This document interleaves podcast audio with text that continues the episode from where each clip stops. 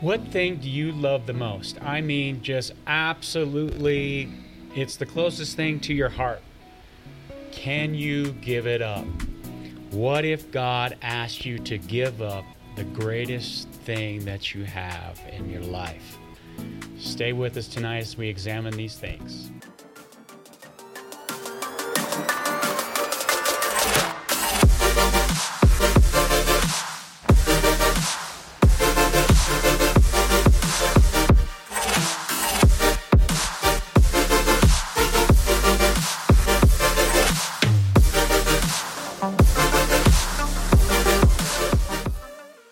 To Wednesday night Bible study on behalf of our senior pastor, the Reverend Paul G. Kiggins in the Master's House. We're so excited that you decided to tune in with us tonight.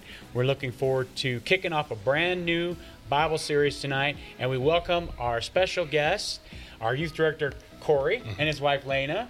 It's so glad to have you guys here with us. We're uh, looking for a great time here tonight in this Bible study, but before we get started, we want to go before the Lord in prayer, asking God's blessing over this series, over this study tonight, and that God could minister and would minister into your life. If you have a special prayer request, please send those to prayer at mastershouse dot org, and we'll certainly lift up your needs before the Lord. So we're going to ask Lena, if she would, to take us before the Lord on behalf of the special requests that are be coming in, and also that God's blessing would be upon this series. So. Lord Jesus, thank you so much for bringing us together this night, Lord God. As we study your word, Jesus, we ask that you please till the soil in our hearts, Lord, so that these lessons and these words will really hit home with us, Lord God. And we, we take home a lesson tonight that, that we haven't understood before, Lord Jesus. Uh, we ask all this tonight in your precious name, Jesus, we pray. Amen. Amen. So this next series, uh, we're actually going to be examining the compound names of God, of Jehovah, Jehovah Nisi, Jehovah Rapha, and, and the like. And we're going to be looking at the origin of where that term came from, the characters that are involved, the background story and everything.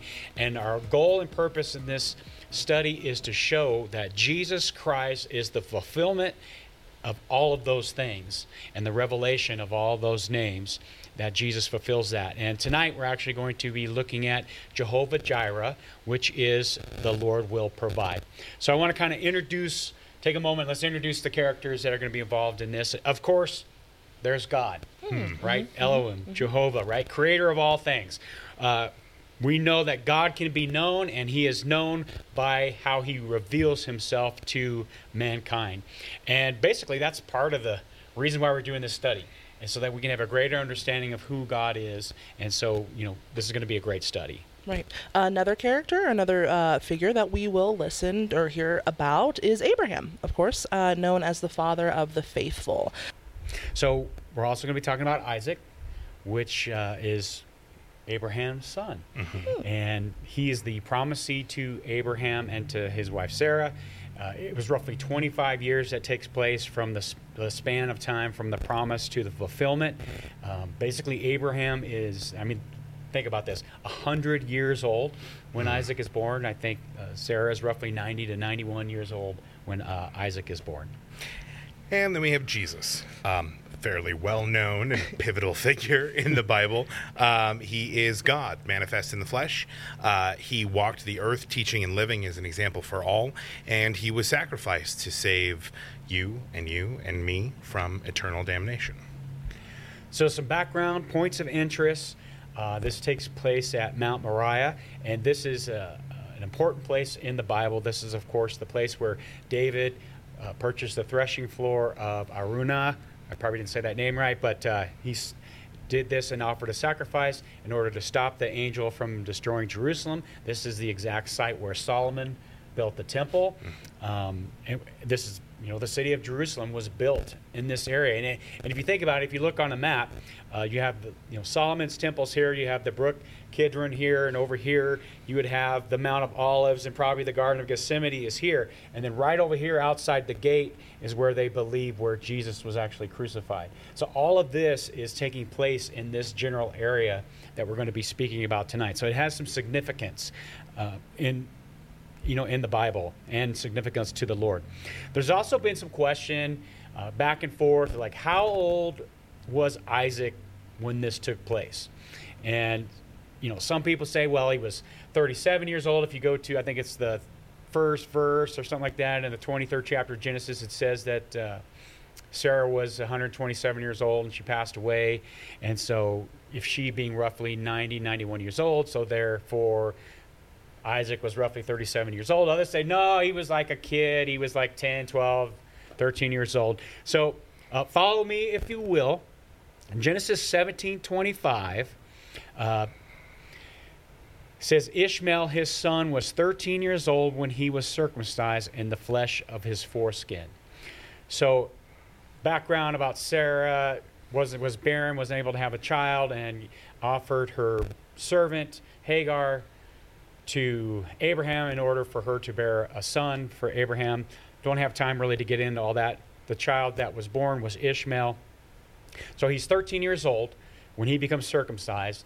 God speaks to Abraham that year and says, this time next year, you and Sarah are going to have a son.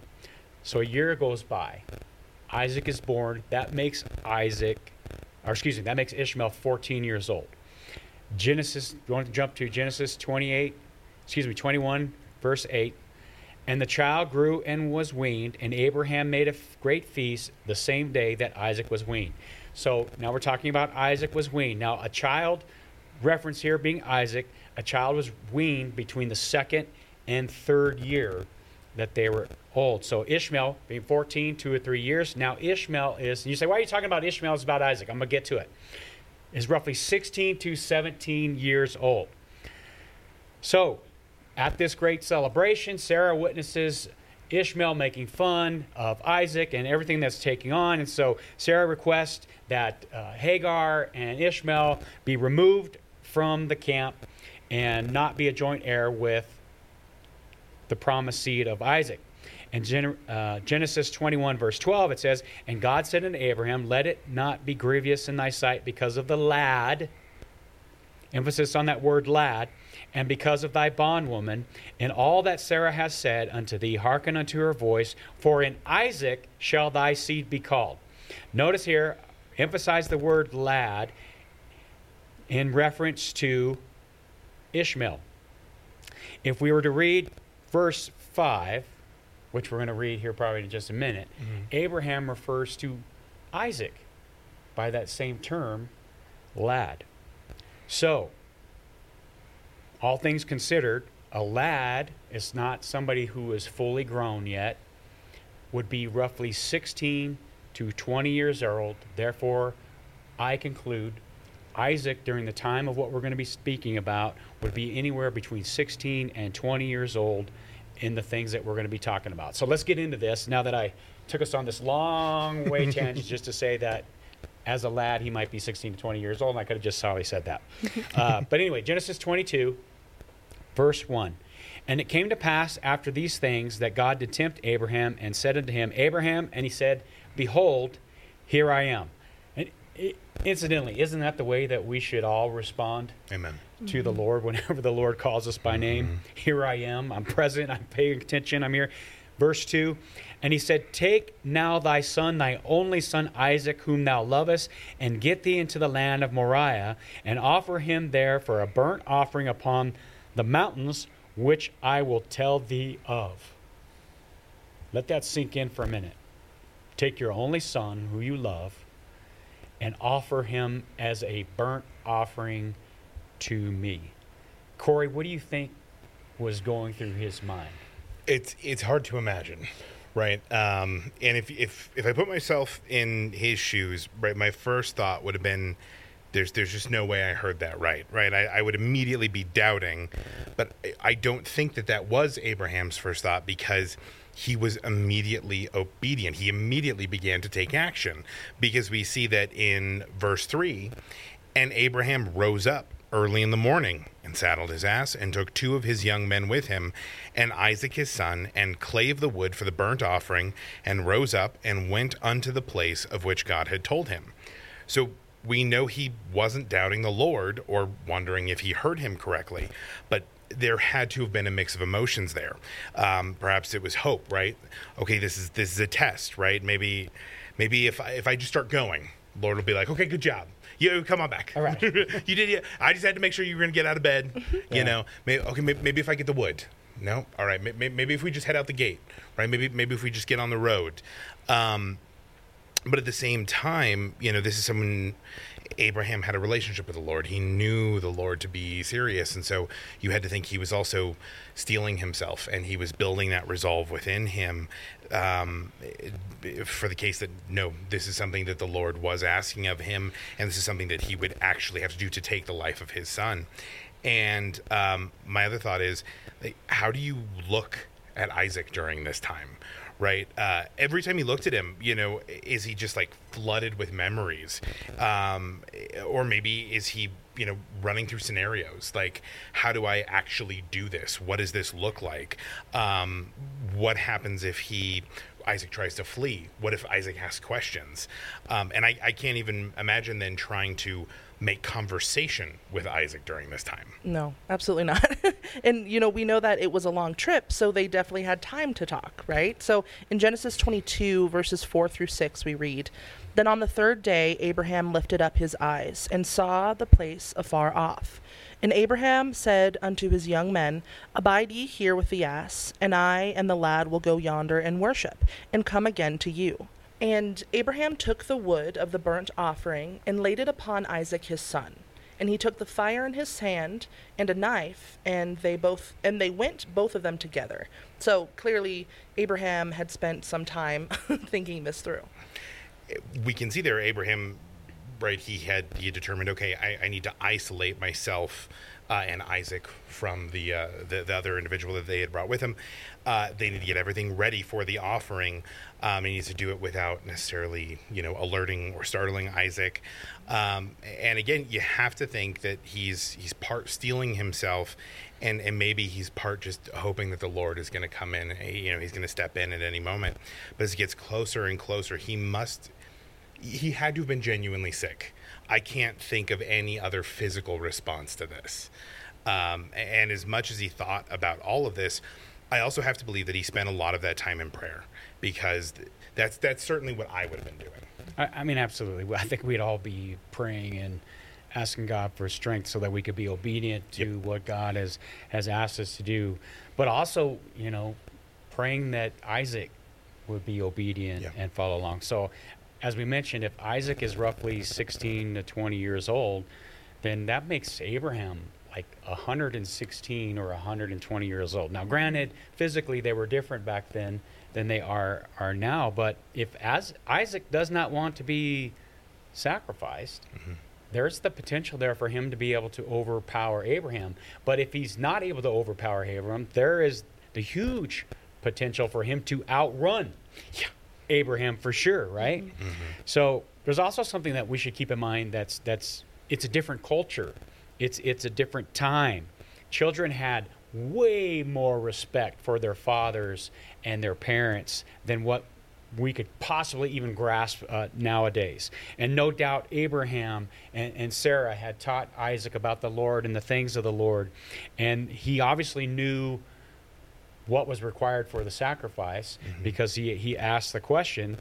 And it's just it's just an interesting dynamic to consider that. But, you know, that's not at all what happens. He doesn't resist. Matter of fact, he's actually a, a willing participant in this. And we, we go to the seventh verse. It says, "And Isaac spake unto Abraham his father, and said, My father. And he said, Here am I, my son. And he said, Behold, the fire and the wood, but where is the lamb for the burnt offering? And Abraham said, My son, God will provide himself a lamb for a burnt offering. So they went both of them together. And they came to the place which God had told him of, and Abraham built an altar there, and laid the wood in order, and bound Isaac his son, and laid him on the altar upon the wood." Now, we've asked and wondered about what was going through Abraham's mind. Lena, what do you think was going through Isaac's mind? No, I, I simply can't even begin to imagine what Isaac was thinking, right? right? Um, but just as you said, um, Sarah and Abraham were, were, were God-fearing people, to say the least, right? So mm-hmm. no doubt they taught their son the ways of the Lord, what would be expected of him potentially. I mean, maybe. But my thought is, if, if they were such God-fearing people, no doubt that he, Isaac learned of their faithfulness. And so although he put two and two together once he saw that there was no lamb, he also did not flee. He did not resist. Um, and so that that's sort of my theory, I suppose, is that because he was raised by such faithful people, um, that when it came down to it, not only was Isaac perhaps not surprised by what he was seeing, but also he was perhaps even willing to sacrifice himself if it came down to it. Um, so in Genesis twenty-two, verses ten through fourteen, and Abram, Abraham stretched forth his hand and took the knife to slay his son. And the angel of the Lord called unto him out of heaven and said, Abraham, Abraham. And he said, Here am I. And he said, Lay not thine hand upon the lad, neither do thou anything unto him. For now I know that thou fearest God, seeing thou hast not withheld thy son, thine only son, from me. And Abraham lifted his eyes and looked, and behold, behind him a ram caught in the thicket by his horns. Then Abraham went and took the ram and offered him up for a burnt offering in the stead of his son. And Abraham called the name of that place Jehovah-Jireh. As it is said to this day, in the mount of the Lord it shall be seen. So this place was named after the revelation of God as the provider of the sacrifice, uh, the God who will see to it. Right, so this is the first in a series of places that are named after the revelation of God's character. And I, I don't think Abraham or Isaac will uh, will soon forget what, what what took place here. I know, right? I mean, but now you have this uh, physical name on this memorial place, mm-hmm. so that others, when they pass by, can know and would be able to seek the Lord and to understand, you know, what this meant. So at this point, the angel of the Lord calls out to Abraham and reiterates God's blessing to him. We'll go to Genesis twenty-two, verse fifteen. And the angel of the Lord called unto Abraham out of heaven the second time and said, Behold, said, by myself, well, I said, behold, and said, uh, by myself have I sworn, saith the Lord, for because thou hast done this thing, and hast not withheld thy son, thy only son, that in blessing I will bless thee, and multiplying I will multiply thy seed as the stars of heaven and as the sand which is upon the seashore, and thy seed shall possess the gates of his enemies, and thy seed shall all the nations of the earth be blessed, because thou hast obeyed my voice. So Abraham was rewarded for his faith. Um, and it was so great in this instance that it was uh, actually recorded in Hebrews eleven, which is often referred to as the chapter of faith. Uh, but it's not necessarily the act of faith that you may think that it was. Uh, so Hebrews eleven, seventeen through nineteen says, By faith Abraham, when he was tried, offered up Isaac, and he that had received the promises offered up his only begotten son, of whom it was said that in Isaac shall thy seed be called, accounting that God was able to raise him up, even from the dead, from whence also he received him in a figure. So the promise that this is referring to is found in Genesis seventeen, four and nineteen.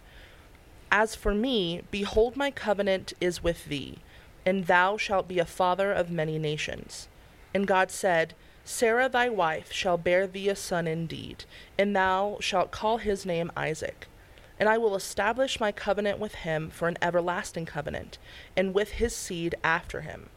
So after this covenant was made with Isaac and all of Abraham's descendants that followed, meaning that if Abram sacrificed Isaac, it would be impossible for God to keep his covenant.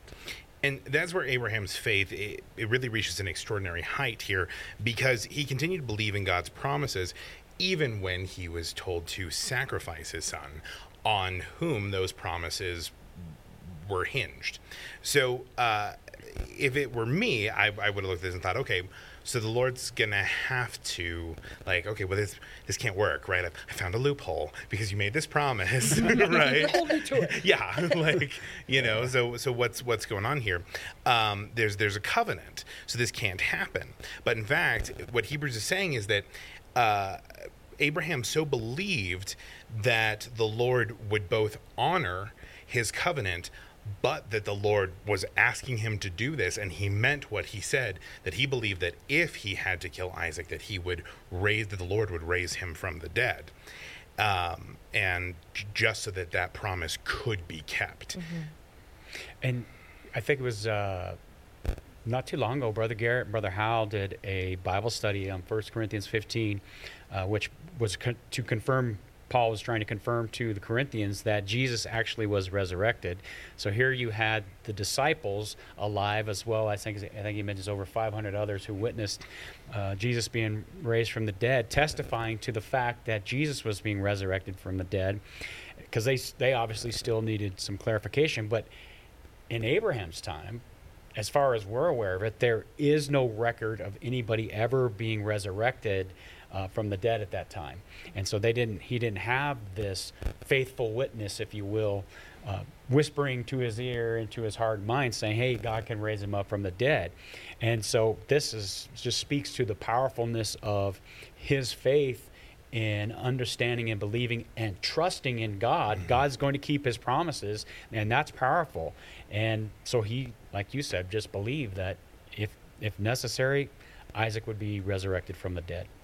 And, and, you know, we spent some time here sort of speculating on what was going through Abraham's mind. And, and, of course, again, we can only imagine, but it would seem that this is at least part of the answer, that if if the Lord has to, He will raise him from the dead to maintain that promise, that, that covenant. Right. And at least some, what, two thousand years later, um, in answer to Isaac's question to Abraham, "Behold the fire and the wood, but where is the lamb?"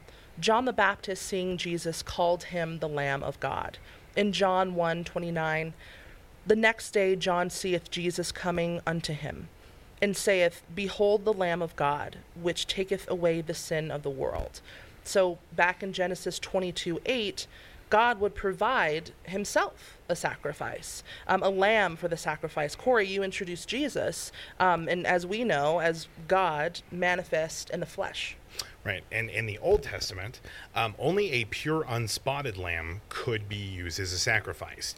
Uh, it had to be without deformity or, or defect, and it had to be the firstborn of its mother. And then, uh, beginning with Abel's offering in Genesis four, uh, to the law, which was given to Moses.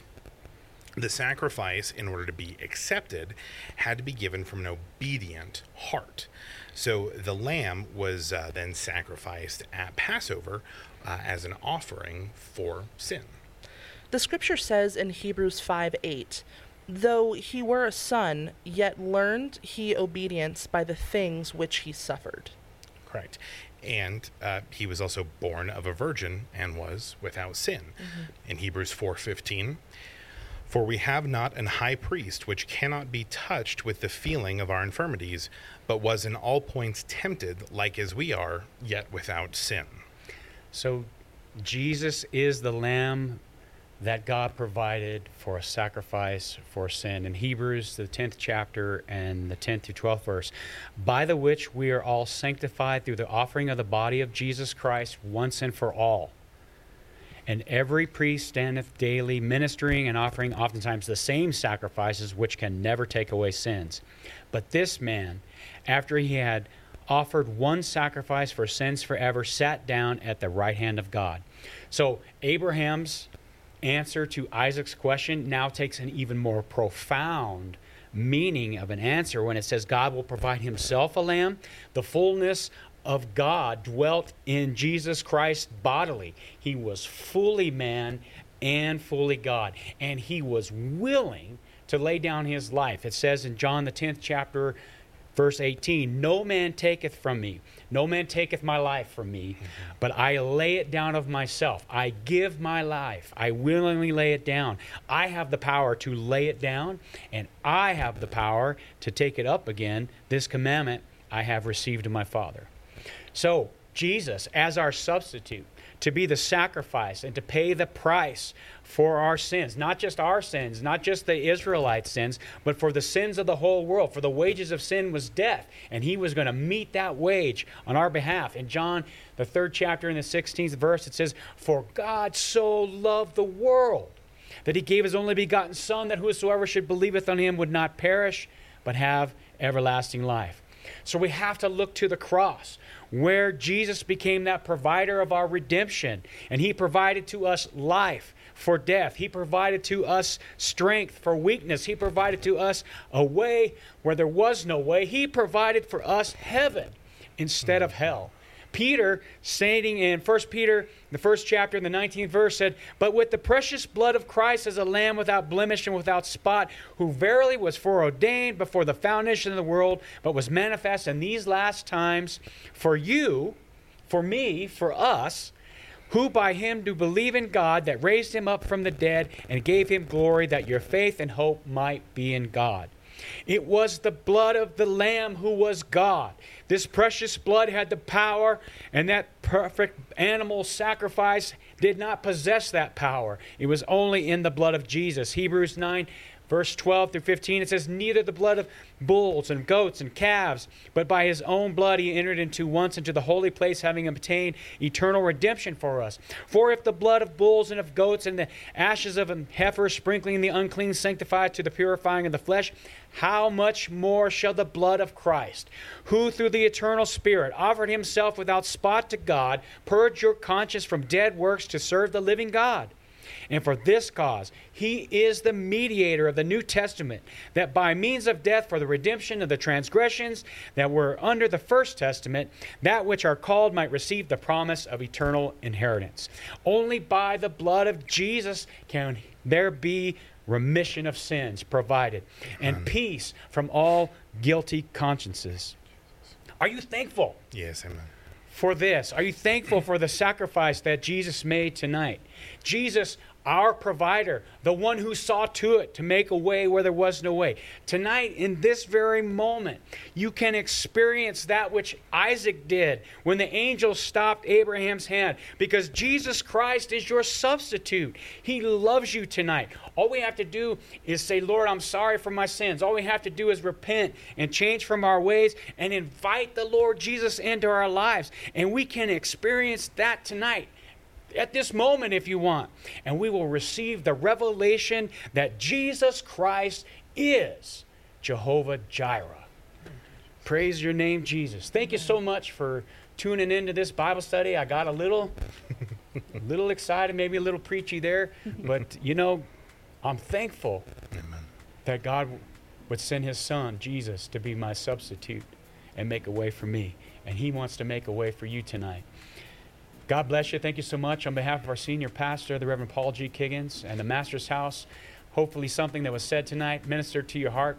We're going to go before the Lord in prayer. We're going to ask God to make Himself known to you as the provider, that He will see to it in your life that, that He provides for you and makes a way for you. Send us those prayer requests at prayer at mastershouse dot org, and we'll certainly lift up those needs before the Lord tonight. Jehovah-Jireh, Jesus, His name is above every other name, and it is the culmination of all the compound names that we're going to be studying in this next series. It's going to minister to your heart.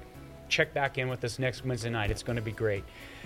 Corey, would you take us before the Lord in prayer, asking God to bless these things, bless this series, to speak into the lives of those who have a special need tonight, to know and receive that revelation that God, Jesus, is their provider.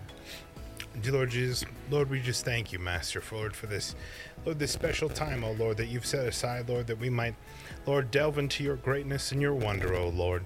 Lord, that we might open up your word, oh Lord, that we might, Lord, that we might just bask in your splendor, oh Lord, and your greatness, dear Jesus. Lord, we pray that all those that watch this, Lord, that hear this, Lord, that they would be touched, oh Lord. Lord, that they would, Lord, that they would receive the truth, oh Lord, of your love, oh Lord. Lord, that they would know, O Lord, that Lord, that you are there to provide for them, Lord, that you are there to provide, O Lord, as a Savior, Lord, Lord, that you are there to provide, O Lord, as one who cares, Lord, as one who heals, O Lord, as one who loves, O Lord, as one who comforts, Lord, Lord, and to O Lord, that that name of Jesus, O Lord, is there to provide, O Lord, and we just thank you, Master, for all that you are and all that you've done and all that you will do, O Lord. And we just thank you, O Lord, for for the great and mighty revelation of your wonderful name, dear Jesus.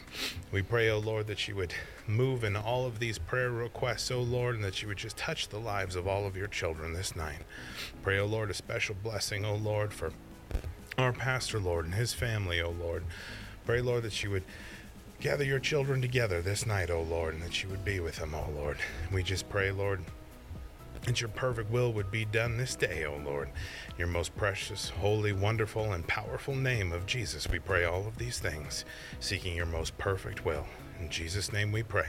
Amen. Amen. Amen. God bless you. Good night.